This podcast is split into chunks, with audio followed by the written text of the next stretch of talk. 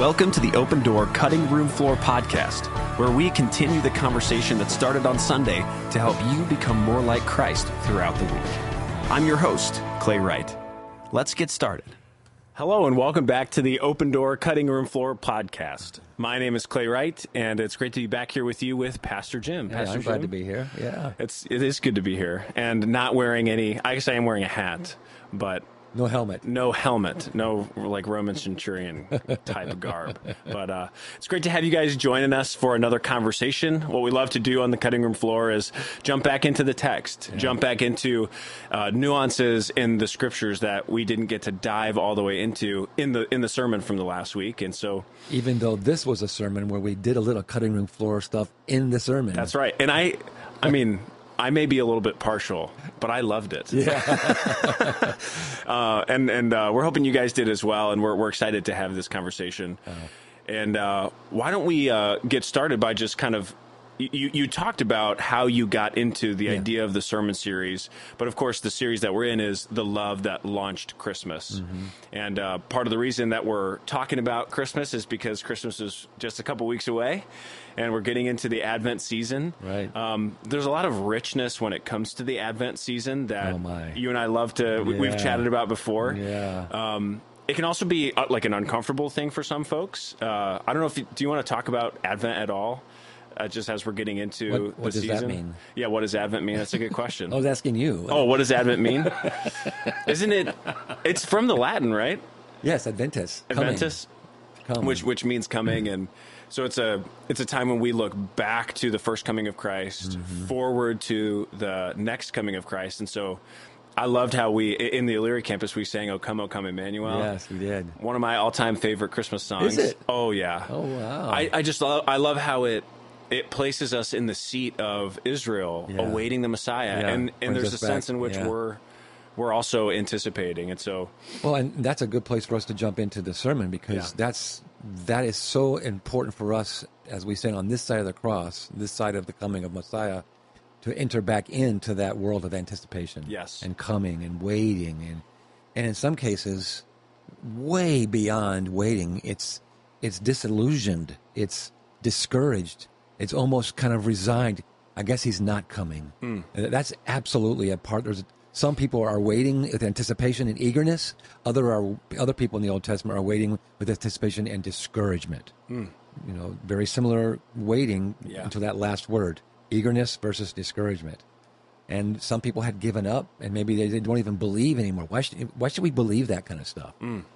So, um, helping us grasp concepts of the Old Testament, uh, culture of the Old Testament, mindsets and attitudes of the Old Testament really helps Yeah. some some scriptures come to life. And I also think it, it answers some questions, Clay, that some people have about the Old Testament because they're only looking at it, a truth from New Testament eyes or hmm. 21st century eyes. And it's just so helpful to get back into the culture and the mindset of those days. Oh, that's what that means. Have you ever heard of the book Misreading Scripture Oh, yeah. with Western Eyes? yes. We may have talked about this on the We podcast. do it all the time.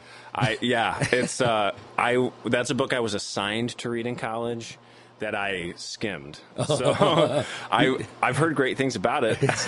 You- you- Most of the stuff in that book now you you uh, know and, and believe. So you- Sure. I'm not sure you would learn a whole lot. But even just the title, I mean, and the, and the concept is is self evident. But you're absolutely right. And uh, you know, when we think about this coming of Christ and the anticipation that we have, um, not only were the folks in olden days having a mix of discouragement and hope, but I think also that can be really telling about our own hearts. Um, I, I was sharing with the guest Yeah. services team on Sunday a new ancient phrase I learned, uh, which is the phrase Maranatha. Oh, yeah. I didn't know what that meant until Come, Lord Jesus. two weeks ago. Yeah, So- yeah, come, quickly.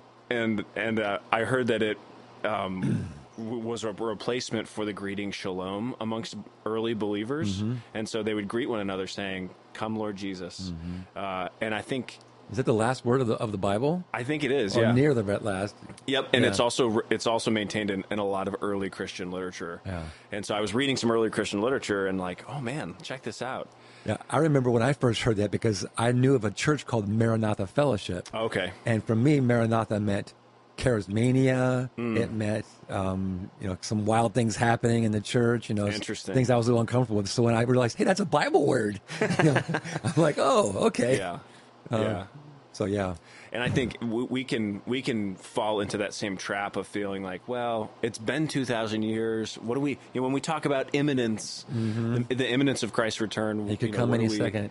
Yeah, and so it's it's fun. It's been fun for me to recapture as we've been on ramping into Advent, a sense of Christ is coming. He is soon returning, and uh, I think most churches, and I, I might even say even my own ministry, I think we do a better job of entering back into the first antici- the anticipation of the first Advent than we do during Advent season, talking about the second Advent.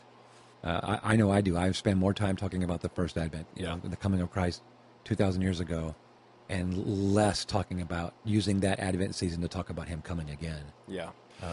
So but it can be very um, helpful as a devotion, you know, to to use that energy to reflect on because we're also people in waiting. And I think when times get hard, you know, the early church clearly um, put their hope in the second coming of Christ. Yep. Not all of their hope, because they, they didn't believe in just an escapism. Would you, oh, you know, I can't do anything here in this- this world. I'll just wait until Jesus comes back. It wasn't that, but is as they worked in this world to re, to help bring redemption in this world and to minister the suffering of this world, there was always in the back of their mind this, the second coming, when God will make it right, and that that was a, a background for early New Testament Christians that gave them a very solid sense of He is coming, He will make things right, and this world is not all there is. I think we swing to two, two you know, uh, sides of the spectrum where either are so focused on doing everything we can to fix this world that we forget you know there's a messiah and there's, there's jesus and he will come back and he will make everything right and the other swing is to be so you know otherly focused so Right. heavenly focused that we're no earthly good Yeah. and we don't we don't work to to help people in their suffering of you know these days That's right. we got to find that biblical balance Yeah, and and that's you know one of the reasons I love that we are a church that goes through the scriptures is because the scriptures provide that balance Yes, for us. yes. And so as we're you know we're getting into this season of Advent that we love and we love to be reminded of the birth of Christ and the and the imminence of His return, but and and we're also in the book of Luke, and so uh, I, I just want to start by um, maybe setting the stage again for Good. for our conversation. We oh that's not Luke, that's Revelation, which we were just talking about. But uh, uh, Matthew, Mark, and Luke is the fourth gospel or third gospel. Um, so we're in Luke chapter six. Jesus in his sermon on the level place or his sermon on the plain. We, he gets done with the beatitudes and the and the woes, and then he says in verse twenty seven, "But to you who are listening, I say, love your enemies, do good to those who hate you, bless those who curse you, pray for those who mistreat you." yeah just these radical statements. Yeah. And then uh, we, we jumped down and read as well in verse 35. Right. But love your enemies, do good to them, and lend to them without expecting to get anything back. Then your reward, reward will be great, and you will be children of the Most High, because Mm-hmm. He is kind to the ungrateful and wicked. Be merciful, just as your Father is merciful. So there's, there's a sense in Jesus' words that as a backdrop to his call, and this is what you were getting into, into in the sermon, the backdrop for his call to love your enemies is the fact that God has done this Mm, yes thing. yes And so, um, as we're as we're thinking about loving our enemies, as we're thinking about God and His enemies, uh, one of the one of the questions that you got into is, you know, do we view ourselves? Do we do we understand that we at one point were enemies of God? yeah And so, can we can we start just with that idea and unpacking that a bit more? Because of course, the the drift of the sermon and the Advent series is going to be that God in Christ was loving us, even though we were His enemies. amen Uh, but you know, let's let's talk about that. What do we mean when we were say we were enemies of God? Well, one thing we don't mean is, and I think a a lot of times language of enemy language today gets uh, filled with hate. If I have an enemy, you know, I hate them, or if, if they hate me, and that is that is the case for sure sometimes. But uh, the word enemy is not always laced with hate. It could be, um, you know, just someone in opposition Yeah. So sometimes we use this, like in, in sports, we talk about the opposing team being the enemy. Well, it doesn't mean we hate them. Well, that's, that's Ohio State, Michigan. Yeah. It doesn't mean we hate them or we wish them ill, Mm-hmm. you know, but they're just the opposition. And, um, and so that's one of the words the Bible uses to describe the enemies of God is they, they live or they stand in opposition to God. And it could be that they hate that there's a God who has a call on their life. It could be that they hate God's ways, but that's not a part of the definition necessarily. So that's why I use the words opposition, rebellion, and basically that, in, that equals sin. Um, in, in the life group questions, um, uh, we we didn't do life group this week. Our our group got canceled because Okay. people couldn't make it. So Yeah. one of the questions I wrote was, um, you know, can you be in opposition? I think something like, can you get be in opposition and rebellion to God without being doing it intentionally? Yeah. And I, I would love to have heard the, our group, you know, wrestle that out. It was Did you guys do it? We did, Yeah. and we we were we were also down about eight folks with with illness. There was a smaller group, and then we had some new folks joining us, which was a lot of fun. But yeah, that was a really interesting question because and and folks were kind of going both ways with it Mm-hmm. because I think, and this is kind of where I. As I was steering the conversation, where where we kind of landed is you can't argue both sides. Yeah, you, you can you argue, can. And you can actually help me remember this in the Old Testament in the sacrificial system. It makes provision for folks who sin unintentionally. It does. And there's there are, I don't know I can't I couldn't remember are there different sacrifices or at sometimes no sacrifice necessary. But but then they had like some overarching sacrifices for sins that were un, you know committed unknowingly. In fact, there's, Um, there's more talk about unintentional sins Oh wow. than there is intentional sins. Interesting. Yeah. And there's like high-handed. Is that what they? Is a high-handed sin an intentional sin versus? Yeah, it's like a stiff-necked sin. Sometimes it's called. You know, and that, that picture in the Old Testament, the language of stiff-necked is rebellion. yeah. I, I am set against you, Yep. and I rebel against you. And that's if we can talk about levels. That's a level of sin, Yeah. a level of of opposition that God, you know, feels strong, you know, strongly Yeah. about. And now that I've got a three-year-old at home, we're, yeah, you uh, understand that. Yeah, I'm starting to learn more and more about high-handed sin. uh, love you, Arden. but but see, um, I just filled out a, a, a spiritual advisor uh, Yep. recommendation for Arden to go to Absolutely. LDCS. Al- Almost time for preschool. Um, but that's a it's a wonderful. I'm glad you brought that up because sometimes people wonder how can God describe me as His enemy hmm. and yet love me. Yeah. In fact, that's a that's a very real question for some people that I know. It's not just a theoretical question or a abstract question. Right. It's I I can't reconcile those. I struggle with those, and I think one of the great ways to get at that is to talk about the way a parent loves a rebellious child, Yep. and whether that child whether that's the early onset of rebellion, which is you know a kid trying to discover their boundaries. Who am I? You know, I I need to be able to to speak for myself. I I need to be able to, I need to be able to say no, or it's blossomed rebellion of a 15 year old or a 17 year old, you know, Yeah. who is in full blooded rebellion. In either case, um, a father or a mother who loves that can love that child even though they hate the rebellion present in that child and or may need to either discipline or punish and those aren't the same thing that there needs to be an or there Yep.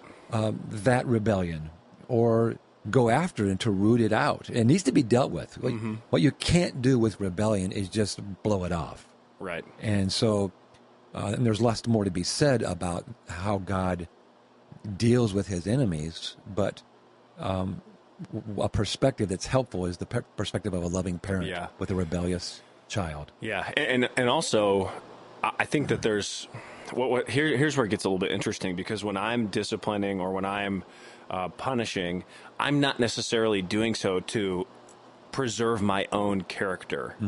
Um, I'm doing so for the good of my child, and I think God does do that. But there are there are also times in the Old Testament where he's he talks about his dealing in the prophets in particular. He's talking about how he's dealing with Israel in a certain way for the sake of his name or Yeah. for the sake of his holiness. Yeah.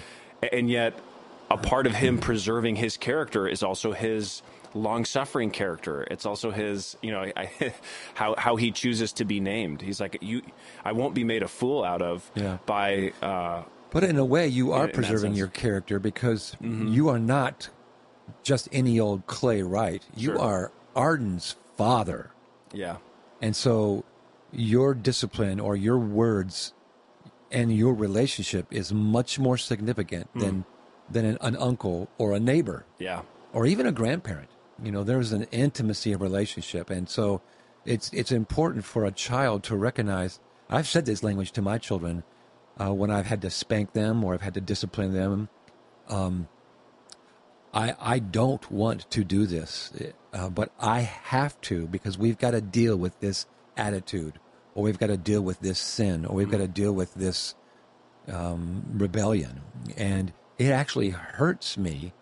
And, but but I I've explained to my children in theological terms how uh, their rebellion, their sin, their lying, or whatever it was, is uh, an entrance into understanding the gospel. And the gospel can't be understood without understanding the God behind the gospel Right. and who he is. In fact, if God wasn't who he was, there couldn't be a gospel.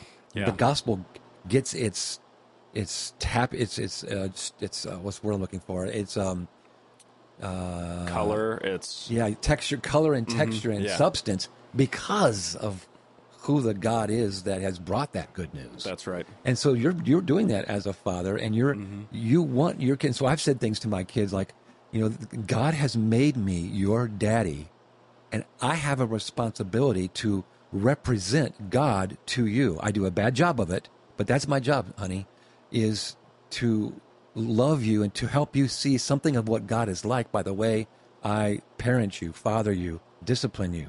Yeah. And uh, I'm teaching theology to my kid when they're little. They're little. yeah, it's Uh, scary. It's such a terrifying. But I think thought. that's essential. Uh, Yeah, Because that, yeah. what I'm saying is absolutely true. I have been placed as a representative of God on planet Earth.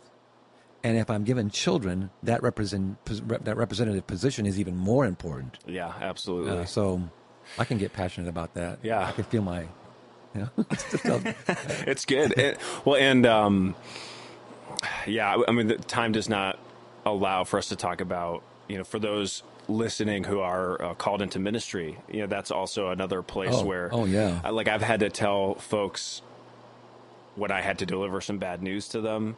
Uh, where you know they were wanting things to go one way, and I had to right. Disappoint them. I, I've said, you, you know, you, what you want is for me to represent the scriptures and for me to represent my best understanding of who God is. And I'm, I'm sorry it has to go this way, Yes. but this is the, Yes. this is, I, I can't, on, you know, on this I stand, I can do no other, that, that sort of thing. Absolutely. But um, so so in the in the midst of all this, so we're talking about this question: Can someone be in rebellion against God unintentionally? And, and one of the one of the things we're observing is, if we're taking the Old Testament sacrificial system as an indication, mm-hmm. because of the way that it talks about unintentional sin, uh, it doesn't excuse unintentional sin, but it does make a different kind of provision for it. Mm-hmm. And so it it might seem that on the one hand, yes, someone could unintentionally sin or unintentionally be in rebellion against God in that sense. Mm-hmm.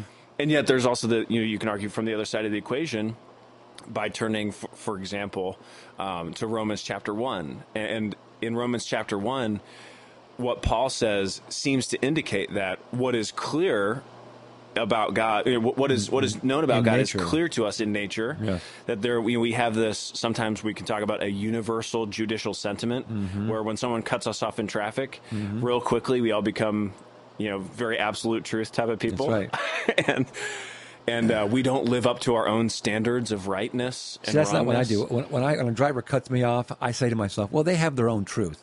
That's And so, you know, they, they for them that light was green. You know, Right, or, right. You know, they, it was their right of ways. That's how I process it. You know, Yeah, you yeah. have your truth, I have mine. I need to say I'm tongue in cheek because some people might believe that. but, but so in in in Paul's economy in in Romans one, it's. It, it seems like he's removing the opportunity for us to say, "Well, but I'm without excuse Yeah, I because didn't I didn't know." Right. You know, Paul wants to say, "No, we're all without excuse." Right. So, um, you know, in, in, that sense, and, and, he actually goes so as far as to say, we suppress the truth. Mm-hmm. We suppress what's, what's, known about God. Yes. That's an active word. So yeah. we're, we're actively in rebellion. And, um, but one of the reasons that Paul can say that, one of the biggest reasons Paul can say that is because of the, of the ministry of, and the work of the Holy Spirit. Um, I wish that he actually made that more clear in Romans 1. Mm. He, he helps us see that other places. But if there's not the convicting work of the Holy Spirit, then then that argument would not exist. Hmm. It, it, only can exist because the Holy Spirit's working to reveal who God is, right? In nature, in relationships, yeah. and it's an active and it's a it's a um, powerful work that the Holy Spirit does. Yeah, and that's where we move from. Well, I I didn't realize that was sin. Well, Paul says that's the purpose of the law is to, to help you ex- see that what you're doing is living in rebellion. And yeah. what you're doing is actually sin, so we can get clear about that. Oh, and that's man. the work of the Holy Spirit. Yeah. To, and, the, and the Word of God to bring clarity to, oh, yeah. that's a sin.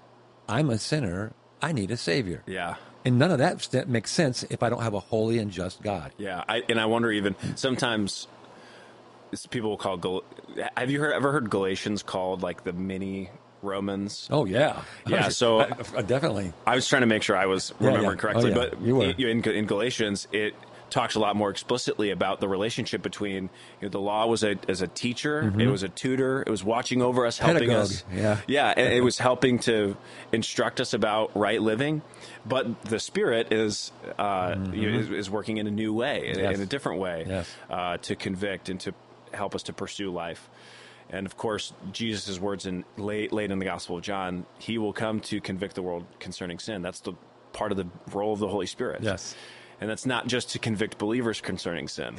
Um, to, to, to, your point. Yes, yes. So we can. Did you have an answer in mind when you wrote that question about whether or not it's? Um, no, I just I, I, had an anticipation of great dialogue. Yeah, uh, because mm-hmm. I, I, think there is an argument to be made for for either side. Yeah.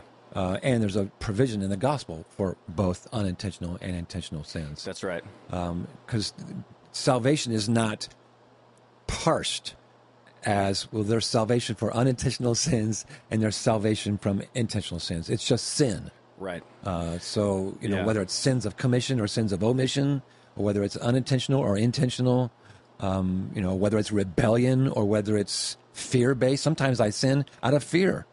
I, am not sinning out of rebellion. I'm sinning out of fear. So for whatever reason, it's sin is sin, and yeah. um, the Bible doesn't parse out different kinds of salvation for different yeah. kinds of sin. Yeah. Well, and, and, there's also, you know, you think about the individual application of redemption versus the corporate application of redemption. Oh, yeah. And so we can say that Christ died for sin, capital S mm-hmm. type of, you know, he, Christ died to deal with the problem of sin yes. at a cosmic level. Yeah and to you know be the new, the second Adam versus yeah. And uh, let's actually go to Ephesians. That's a great place to see this. Is in Ephesians chapter one. Mm. Um, ah, yes.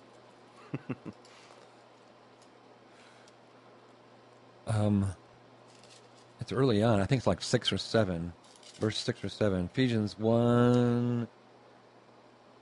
Oh, it's verse seven. Um, so in him, that is in Christ, we have redemption through his blood, the forgiveness of sins in accordance with the riches of God's grace. That is one of the most loaded sentences in the whole Bible. Mm-hmm. And uh, this is one of the things that was left on the cutting room floor. And I'm just like, I can't do that. I, I can't leave that on the cutting room floor. But there's just, I've you know preached through Ephesians, and we've talked about this before. And um, so that's why I love our podcast because we can get a chance to talk about this. That's but, right. But Paul is not talking in Ephesians here primarily about your personal relationship with God, your personal sin, what Jesus has done for you personally. He's talking about this cosmic, this corporate sense of, of what Christ has done for us and how if yeah. we're in Him, we have these things. And so uh, there's a place for the personal and the individual, and there's a place for the corporate. And the um, uh, you know, the, the, cosmic. And so this verse is in Him, in Christ, uh, we have redemption. And I, I, love the phrase redemption through His blood because that brings clarity. This is not um, redemption some other way, like there was something, some payment made that was, you know, money or Right. a deed done. But this is that Old Testament picture of without the shedding of blood, there can be no forgiveness of sins. Yeah. And I also love it because it, it puts it links together redemption with with forgiveness of sins, mm-hmm. um, and then all tied in with the fact that this is God's grace, which is God's love That's right. displayed in uh, in His actions toward us. Uh, oh, it's just so good. oh yeah. Yeah, And even later on, it talks about how when when we believed we were included in Christ, Mm-hmm. verse 13 That's again that idea of this. We're, we're included. We're counted in Christ rather than being counted in Adam. Um, you know, a lot of t- if you if we read you you you actually referenced Romans five uh, in your sermon. If you keep reading in Romans five after verse 11 it gets into Mm-hmm. The first and second Adam, and Jesus is the second Adam. Right. So he's he Jesus is succeeding where Adam failed, but he's also you know in Adam's sin we all die, but in Christ's death we all live. Yep, yep. Type of deal. So it's uh all all of these layers of salvation. Sometimes it can make it not difficult to talk about, but it's it's helpful to have longer conversations about because and we need to because Mm-hmm. you know I think this is the this is the gift of the Apostle Paul to the body of Christ. yes, is be- better than anybody. He, I used the I used the illustration this past week of redemption as a jewel, yeah, but we could back up and say before the redemption as a jewel that has many facets, there's salvation, and That's right. redemption is just one of the facets of salvation. Mm-hmm. And so, you know, Paul, I think Paul does better than anybody of helping us get a really beautiful look at each of the facets of salvation, and one of those is redemption. In two weeks, it'll be reconciliation. Oh, wow. you, you get to preach about that. Yeah. Each campus pastor. And um, so, adoption, regeneration, um, justification, sanctification, all these, they're similar, similar, but they're different. And they are these facets, these different sides that, that, that salvation can only be rightly understood when you look at all these together yeah, and um, and we can do an injustice to the concept of salvation or the concept of each one of these facets if we don't bring clarity and definition and just kind of blur them all together. Yep. They shouldn't be blurred. They're distinct words that have powerful meaning and and beautiful color. And I think helps us appreciate our salvation when we go into this. And again, this is one of the beauties of the cutting room floor is it gives us a chance to poke into that a little Yeah. bit. But like for instance today with redemption. Absolutely, and that when when, you, when we um when I was teaching the foundations classes, I had a, a whole hour long, you know, lecture or conversation on uh, the, these concepts, and that was one of my favorite classes of all the classes that, that I got to teach because I got to show it, it. Just it brings out really good conversation, and it brings out a, a new appreciation for the height and the depth and the breadth of salvation. Because you you uh, we, I have this slide where there's a big black box in the middle of the slide, and there's a person on the left and a person on the right of the box. And going in, there's all these descriptive words. You're you know, you're a sinner. You're estranged from God. You're an enemy of God. You're lost.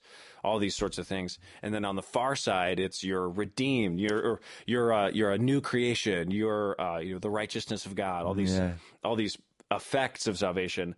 And then the overarching term is salvation, but within that box is Mm-hmm. Yeah. all these Well, terms that you've talked I about like that. and it, it prompts question okay when we when we think about salvation we need to uh you know talk about what you know is there an order here is that super important well Mm-hmm. we well, let's talk about that but at, at a broad glance all this stuff is included Yeah. and including sometimes people will freak out because the word death is included Mm-hmm. in in that box death is a part of the process by which we'll be glorified in in the end Mm-hmm. um so yeah salvation is pretty cool but um And within that salvation, redemption is pretty cool. absolutely And I think the Old Testament, the, the Bible times people grasp more quickly hmm the, the beauty of redemption yeah and the significance of redemption than we do.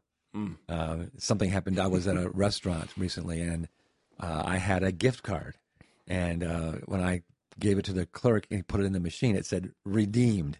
The card's re- is re- you know we're, we're redeeming Yeah. what's on that card, and I'm Right. like, I wish you wouldn't use that word to because that's that is that's trivializing. Uh, and so you know, as as a person who doesn't know God or know the Bible or know redemption, I see that word redeemed or redemption on my gift card, and I'm like, oh, that's what redemption's about.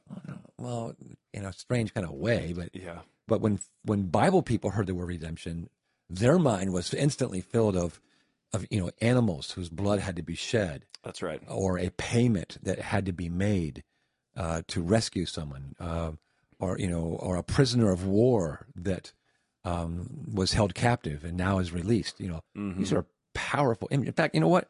Yeah. Uh, let's we got the time. Let's let's go to Psalm uh, 107.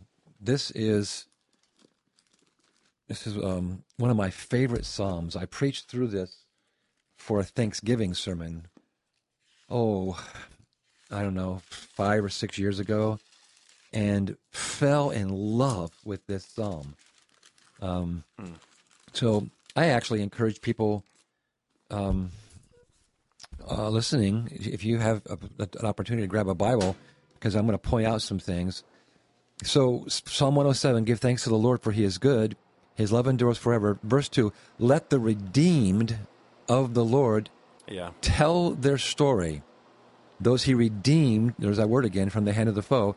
And then what he does is he actually tells their story in four groups of people throughout Psalm 107. So it's a beautiful poetic setup for we're going to now summarize four kinds of people's stories. Yeah. I'm going to tell their story, and it's a story of redemption. And that is why we should, verse 1, give thanks. And so what you'll see is a pattern that starts at verse 4 with this word some. You see that same word in the next group, verse uh, 10, some. Again, verse 17, some. Again, in verse 23, some. So these are four sums, four groups, and it, it, it describes the kind of trouble they were in.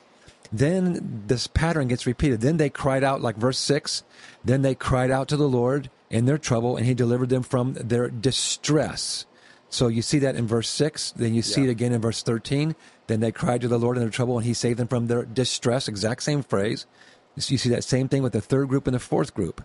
So there's this pattern gets repeated, and then uh, he specifically talks about how he met their trouble, and then they give thanks to the Lord for His unfailing love, His wonderful deeds for mankind. So what is introduced in verse seven then gets illustrated in verse eight for the first group, gets illustrated in verse fifteen for the second group, and gets illustrated in verse twenty-one for the third group, and then in verse um, 31 for the for the fourth group. And it's just this beautiful pattern. It just shows you know the art, artistry of the writer. But uh, in the the first group could be considered people who are lost okay? Verses 4 through um, 9 the second group would be those who are imprisoned verses 10 through um, 14 and so I, that's what i want to camp on is uh, since this is a picture of redemption, verse 2, this second group, some sat in darkness, in utter darkness, prisoners suffering in iron, iron chains because of their rebellion against God's commands. And they're despising, and we might use last week's word, op- opposition to God's plans. That's exactly what I was talking about in this sermon that people Yeah. who oppose God has a plan for every human being, that they love Him, that they love people, that they uh, live a certain life. That's their that's God's plan, but these people are, are opposing it, despising it. That's called rebellion, and and in this case, these people are prisoners of war. And so, whether it's Egypt, or whether, I'm not sorry, whether it's Babylon or Assyria or some other, maybe even the Philistines, they're in prison because of their actions, and they are released out of that prison by the the grace of God. And let's remind ourselves that that is a picture of verse two redemption. Yeah. It's a beautiful. There's four illustrations of redemption. This is probably my favorite one. Um, that God releases us from the prison that we're in because of our own despising His plans or rebelling against Him. And it, it might be one of the strongest images. You know, being lost is, is powerful. You know, down in verse, the, the third group, uh, down in verse um, 17, these are the rebellious. Some became fools Yeah. through the rebellious ways.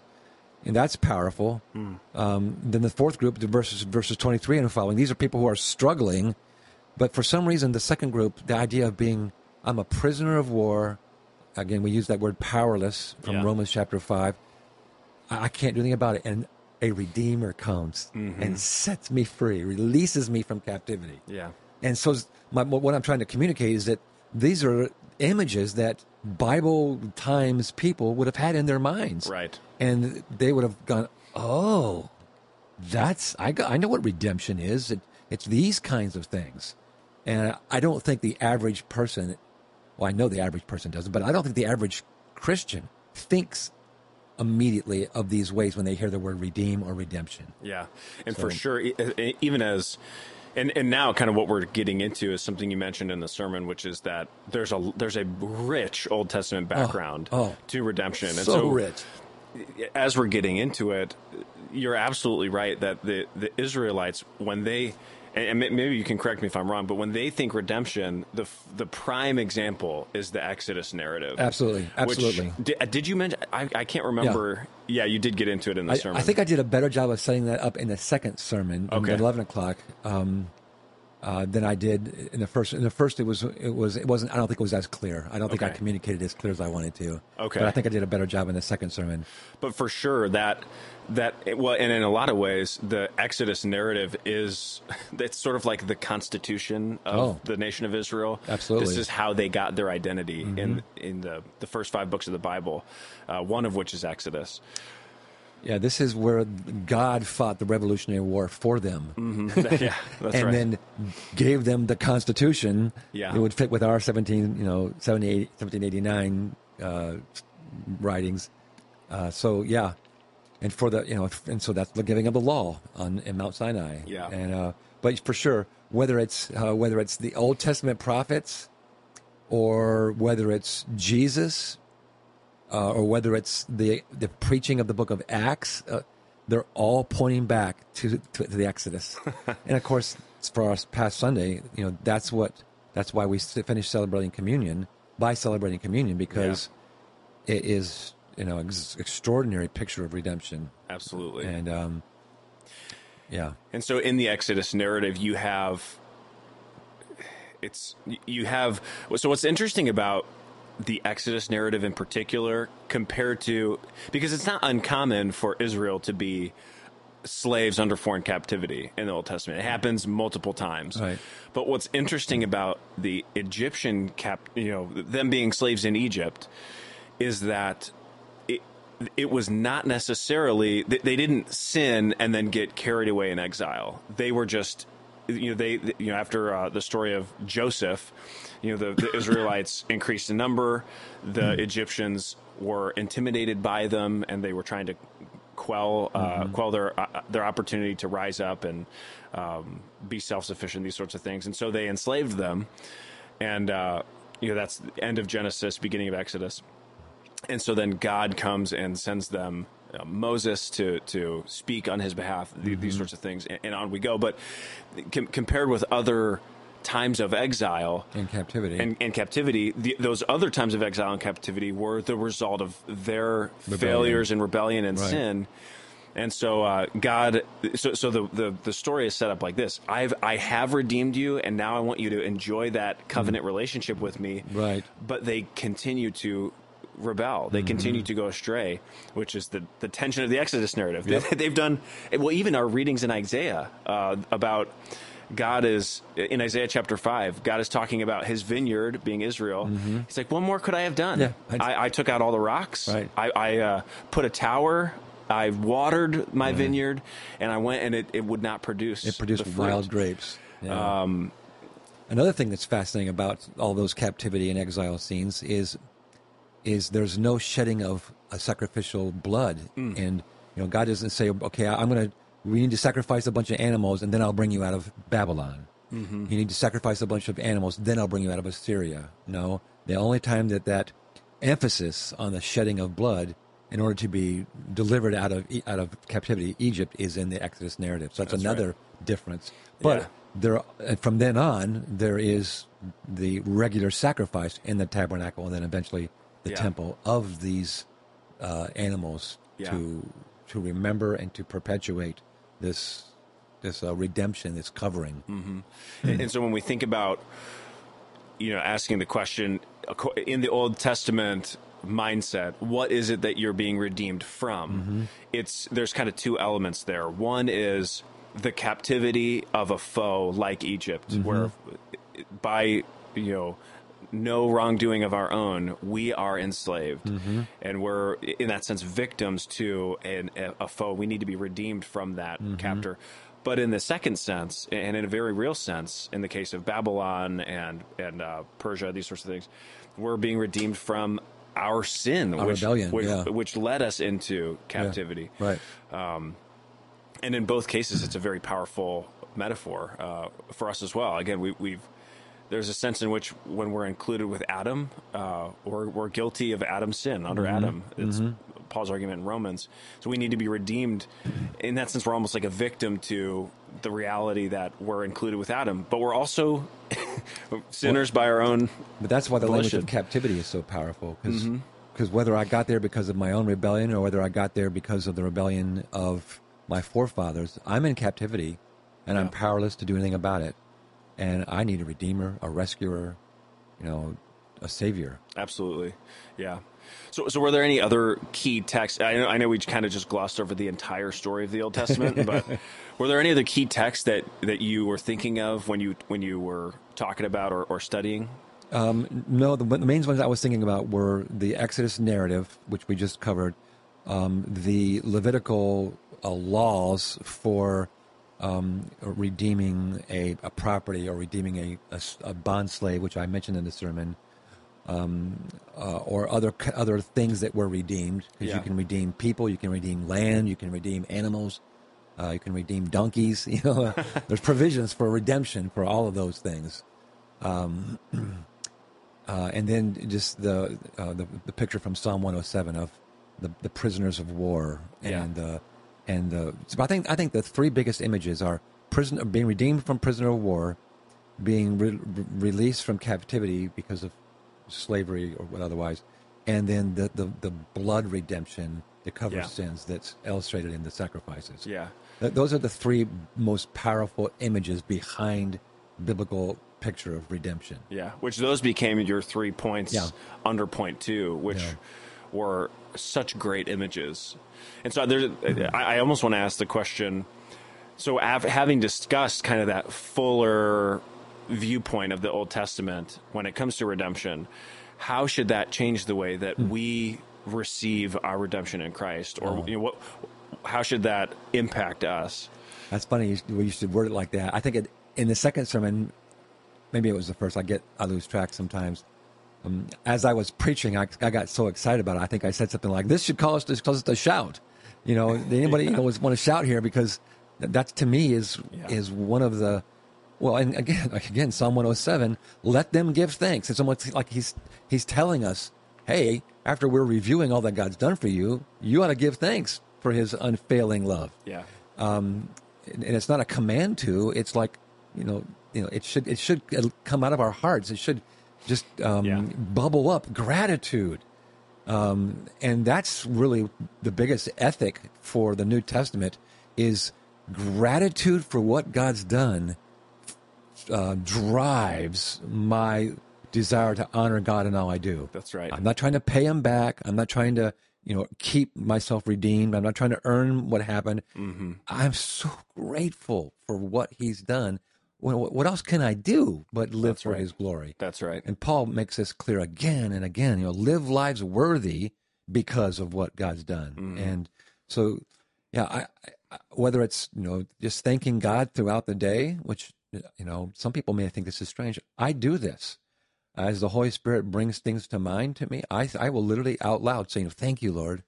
And and sometimes it's not what He's done; it's it's what He's or for me as much as what He's created. Creation causes me to praise God, but but back to redemption uh, when a sermon is preached about redemption, or when we're doing reading in our scripture for devotions about redemption, or when we're just thinking about what God's done for us in Christ, it should elicit gratitude. It should elicit a worship. It mm. should elicit commitment to honor Him with my life and and to tell others about look what God's done, you know, for yeah. us and for you. And so it it inspires evangelism. And so there's a lot of things that come out of the redemption uh, and what God's done for us. Yeah, I almost, as you're talking, I'm thinking about Paul's language in Romans 12. I urge you, mm-hmm. in light of God's mercy, yes, present yourself as a living sacrifice. Yes. And that again, with the redemption imagery, we are not we we don't pay the penalty for our sin, but we can place ourselves on that altar and say, God, I want to live Mm-hmm. You know, I want to I want to be a sacrifice for you, yeah. but you've given me life, and yeah. so let me live like a sacrifice. Uh, That's one of my favorite images for what we call around here living surrendered, mm. because whether it's it's that one and it's Jesus's language of take up your cross and follow me. Yeah, because a cross is an instrument of death. It's it's not just a place where uh, pain happens it's a place where death happens. Nobody, there's no record ever of someone in antiquity being put on a cross to suffer and then taken down. Yeah. yeah. Before they died, uh, it was an instrument of death, and so if when Jesus says, "Take up your cross and carry your cross," well, you know, I'm supposed to live dead. I'm supposed, it's a picture of living dead. Well, that's the same picture of Paul uses in Romans 12 as living sacrifice. Well, a sacrifice is something that's laid on an altar to be killed. Mm-hmm. So you can't put the word living with sacrifice. They don't go together. Well, that's the point. You know, just like Jesus slammed together the idea of carrying your cross, Paul slams the idea of living sacrifice. Yeah. Well, that's what living surrendered is. I'm I'm living perpetual Galatians 2:20. I mean, I'm constantly being crucified with Christ and I'm constantly laying down my own selfish or or even just uh, innocently uh, ignorant ways. And I'm purposely and intentionally saying, I want to live for you. I want That's my right. life to be lived for you. And so I surrender, I sacrifice, I take up my cross, mm-hmm. and I do it as a lifestyle. Yeah. I don't do it on Sundays or when I get saved. It's a living, living surrendered.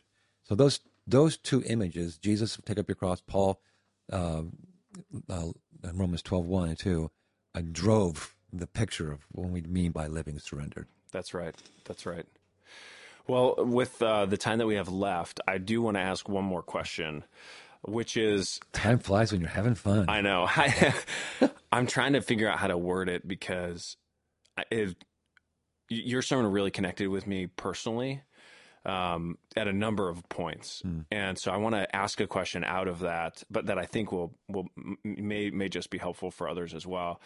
And I, I, think I want to start by referencing that Tim Keller quote that you shared uh, mm-hmm. uh, toward the beginning of the sermon, which mm-hmm. said uh, something to the effect of If you've never understood yourself as God's enemy, it's very possible that you're not a Christian right mm-hmm. now.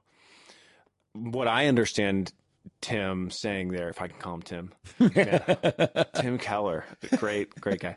Uh, Seeing Jesus right now. That's right what I understand him saying is that if you've never grappled with and wrestled with the rebel, the deep sinfulness and rebelliousness of your own heart, then it's possible that you've not really approached Christ with your need for salvation. I think that's uh, part of it. Uh, maybe half of it. Sure, it's a massive part of it. Yeah, and I think maybe the other side of that is if you've never grasped the what sin does to the heart of God. Yep. What predicament sin creates for a loving, just God. Mm-hmm. Um, you know, it's it's only because sin is so heinous that God has to deal with it the way He does. That's right. If it was just mistakes, if it was just an unfortunate series of events, then you wouldn't need a cross. Mm. Um, so whether it's rebellion or whether it's the gravity of sin, both of these things necessitate redemption. Yeah. But before that, they both um, produce the position of enemy before God. That's right. Uh, and, and, so as we as as I thought about that, so my story, I accepted Christ at five years old or so. In you this know? church. Yeah, in this church. uh, through the, yeah, so we can tell that story some other time. But um, at five years old, obviously, I had a very different level of understanding of my own rebelliousness. Because I think you were just learning the Greek language then. That- you were just yeah. grasping what sin meant in, That's in the right. Greek. That's Yeah, right. at five, Um, yeah. No, obviously I'm not. sorry. but- I'm, I'm, I'm making light of something that's really that's very no, no, heavy. it's I'm sorry. Well, well, so the the tough thing was is then because I grew up in the church, all of my rebelliousness hit while I was already a Christian. Mm-hmm. I, I use air quotes just to talk about the complexity for me. I mean, th- this really drove a lot of my tension that I felt growing up, is because I was like, I love Jesus. I know the gospel. Mm-hmm. I've surrendered my life to Christ, and yet I can't seem to get my act together. Romans seven. so what? Yeah, exactly. And so what am I doing? I'm am I God's enemy or am I God's friend? And it created uh, just a tremendous amount of difficulty for me. To- imposter syndrome, uh, depression, anxiety, just because I was I could not. Uh, I could not imagine myself being loved by God because I was like, I, I, feel, I feel like the worst person ever because I know all the right answers. I know what I should be doing and I can't seem to do it. So probably one of the verses that you that you were most terrified about was Hebrews 6 trampling again. the- Mm-hmm. That's right. Oh, it's like I did it. I trampled again the blood of Christ. Exactly. Ah, I'm not. I'm not worthy. Exactly. How, how can I be saved again? Uh, you know, or saved because I did that. I'm. I lived that. You know. Exactly, precisely. And, and so my my question is, as we're thinking about this, eh, and being you know being an enemy of God concept, uh, and and knowing that many folks have a testimony like mine where they came to they they never knew a time where they mm-hmm. weren't a Christian, mm-hmm. and yet we have all this sin, and it seems like man, I'm I'm supposed to be a friend of God, but I can't. But it seems like there are elements of my life where I'm still living as God's enemy. What would how would you counsel a, a person Yeah. like that? Well, it, it, it, first of all, I would say it points out several things. It points out again the depth and the power of sin. Yeah. And so, you know, I can be forgiven of my sin, and even the power of sin can be broken in my life. But that doesn't eradicate the presence of sin. Yeah. And in, and this is an important understanding for Paul. When Paul talks about the flesh in Romans 6 and other places, it's such a powerful and but misunderstood word. My favorite way to talk about the, the Paul's idea of flesh is that the flesh is the place full of potentiality. It's like a very fertile field. And when weeds blow into the uh, we- the seeds of weeds blow into that fertile field, and if they take root, they will blossom and produce weeds Yeah, and yeah. thi- thorns and thistles, sin. And so the human heart is full of this potentiality. And if we entertain sin, if we um, just by being in this sinful world, the, the the seeds can land in that fertile soil and and start pr- producing a crop of sin. Yeah. But in that same fleshly heart is the potentiality for the seeds of the gospel to land there and to take root there and to blossom. Hmm. And so when the disciples came to Jesus about the story of there's wheat and tare, tares in the same field, should we pull up the tares? And hmm. Jesus is like, no, you know, let it get sorted out into the day. So that's a picture of the human heart. There's Yeah. in your heart, there's beautiful fruit of the gospel. I mean, I, I literally, I, I know it. It's hmm. there but and also your heart there is there's sin there's potentiality of sin and there's maybe some places where you've acted on those weeds taking root Yeah. or those i'm sorry the seeds taking root in that fertile heart. And this is why we have to guard our heart. This is why uh, we we need to deal with attitudes and we need to deal with with sin before it it, it fully blossoms. And sin is a lot easier to deal with when it's just an attitude or it's just um, the introduction before it, it blossoms into a, a deep life of being bound by sin. Yeah. And the, though that that language that Paul uses is just so rich. And so, to your, your question about uh, enemies, it, it, it, it points to the power of sin. And like I said earlier, it points to how God deals with sin because he knows its power and because he knows that the heart will grow whatever you plant there, Right. he is jealous for that heart that he is created in his image. He's jealous that sin not take root there, or that if it does, it's dealt with, Yeah. you know, appropriately. And so, you know, once you become uh, a child of God, you know, you are no longer an enemy of God. Mm-hmm. And so God can still say that sin is his enemy. And when sin takes root in your heart, God sets himself against that sin. And this is where I think some of the early language of Yeah. can we love the sinner but hate the sin, that's not a cop out. There, there, I think there's actually some theological depth there. Yeah. God is able to love you while fully seeing either the sin that's starting to take root in your life or your willingness to to embrace sin or for its full blossom to be happening. Yeah. He sees all those stages and yet he loves you like a father loves a son with tearful you know an emotional you know passion and he he hates sin because sin ruins his creation he hates sin because it destroys his children and he he we don't grasp how much he hates sin so in, sin is the enemy That's death right. is the enemy and and he's able to separate that out of us and go you're not my enemy anymore because you have um, confessed your sin, you've confessed your helplessness, you've embraced grace, and you your your life has been changed. But if you are still uh, living in rebellion and, and have never bowed your knee, have never surrendered, have never confessed your sin, then your your sin um, engulfs you, and you become the embodiment of that sin. And God it will be against the incarnation of that sin and the expression of that sin until it's dealt with. And um, and so God can love the sinner and hate the sin, and we can be um, uh, enemies of God who are redeemed and then become sons and daughters and friends of God Yeah. and no longer his enemies. yes. And and if sin crops up in my life again, it doesn't mean okay, now I went back to being an enemy. No, he dealt with that on the cross. But you, your sin need, you know, needs to be addressed, but it's already been addressed, um, uh, you know, positionally in what Christ has done on the cross. That's right. I hope that makes sense. but- oh no, it does, and and f- this is where again again it's just a sweet spot for me because this is where God really began to incline me Mm. and really began to speak into my heart through passages like Romans Mm. 5 Mm-hmm.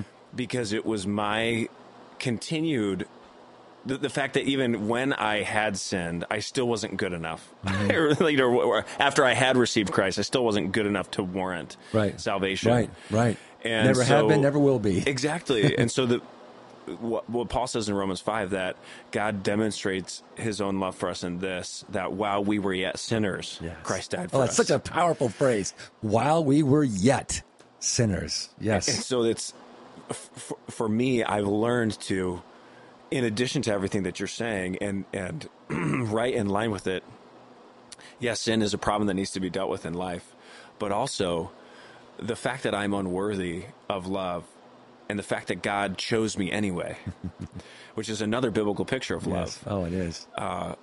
it draws me to worship and inclines my heart again to God. And so I don't um, I don't live in fear, even though I'm still a sinner. Yeah. Instead, I I strive to live with God. And so it's uh And I think that's that that sentiment that you're expressing right now, married with the truth that you're expressing, is going to set you up to write an amazing sermon on reconciliation in, two, in two weeks. that's right. Because you can't talk about redemption and re- reconciliation in cold scientific terms. Mm-hmm. At least you, yes, you can. Yes, you can. You shouldn't, especially if you're going to preach on it. That's You- right. You need to let the truth of the gospel impact your life and then Yeah. write your sermon out of that. And Paul doesn't write about it in forensic. No, I mean, he, he does write it very yeah. carefully, but you can even see as I'm starting to study, his pen is flying. Mm-hmm. Yes. Uh, I mean, obviously, his he's his the person writing the letter in his behalf is having trouble keeping up. Maybe it's Silvanus. His, yeah, his amanuensis or whatever. But uh, Slow down, Paul. Slow down. so I'm I'm looking forward to continuing our conversations on God's love because this Yes. I believe if yes, we me too. for people that are more and more formed by the truth and the reality of God's love, it will it will change our lives. Um, so I'm I'm really looking forward to it. Yeah, I'm, I'm looking forward to this Sunday where we're going to talk about his unfailing love. That's right. We read about it in the, the psalm I quoted. Let, Mm-hmm. let them give thanks for his unfailing love. That's that chesed love. Yeah. And so, yeah, just like you're getting excited about reconciliation, I'm getting excited about the unfailing love of God. But yeah, we probably need to Yeah. wrap this so up. We're excited. We hope that you're excited as well. And we just want to say thank you so much for sticking through to the end with us. uh, if you've uh, enjoyed this podcast and if you're enjoying this conversation, we invite you let us know by leaving a like or, or a review uh, with your feedback. And we would love to uh, include you in on this conversation. And uh, as you guys have feedback or thoughts or questions as you're listening to the sermon, as you're studying the Gospel of Luke along with us, uh, we'd love to hear it. So until next week, we will sign off. Thanks so much for joining us for this episode of the Open Door Cutting Room Floor podcast. But don't let the conversation end here. Find a group where you can deepen your roots at connect.opendoor.tv. And don't forget to submit your questions to podcast at opendoor.tv. Have a great week, and we'll see you Sunday.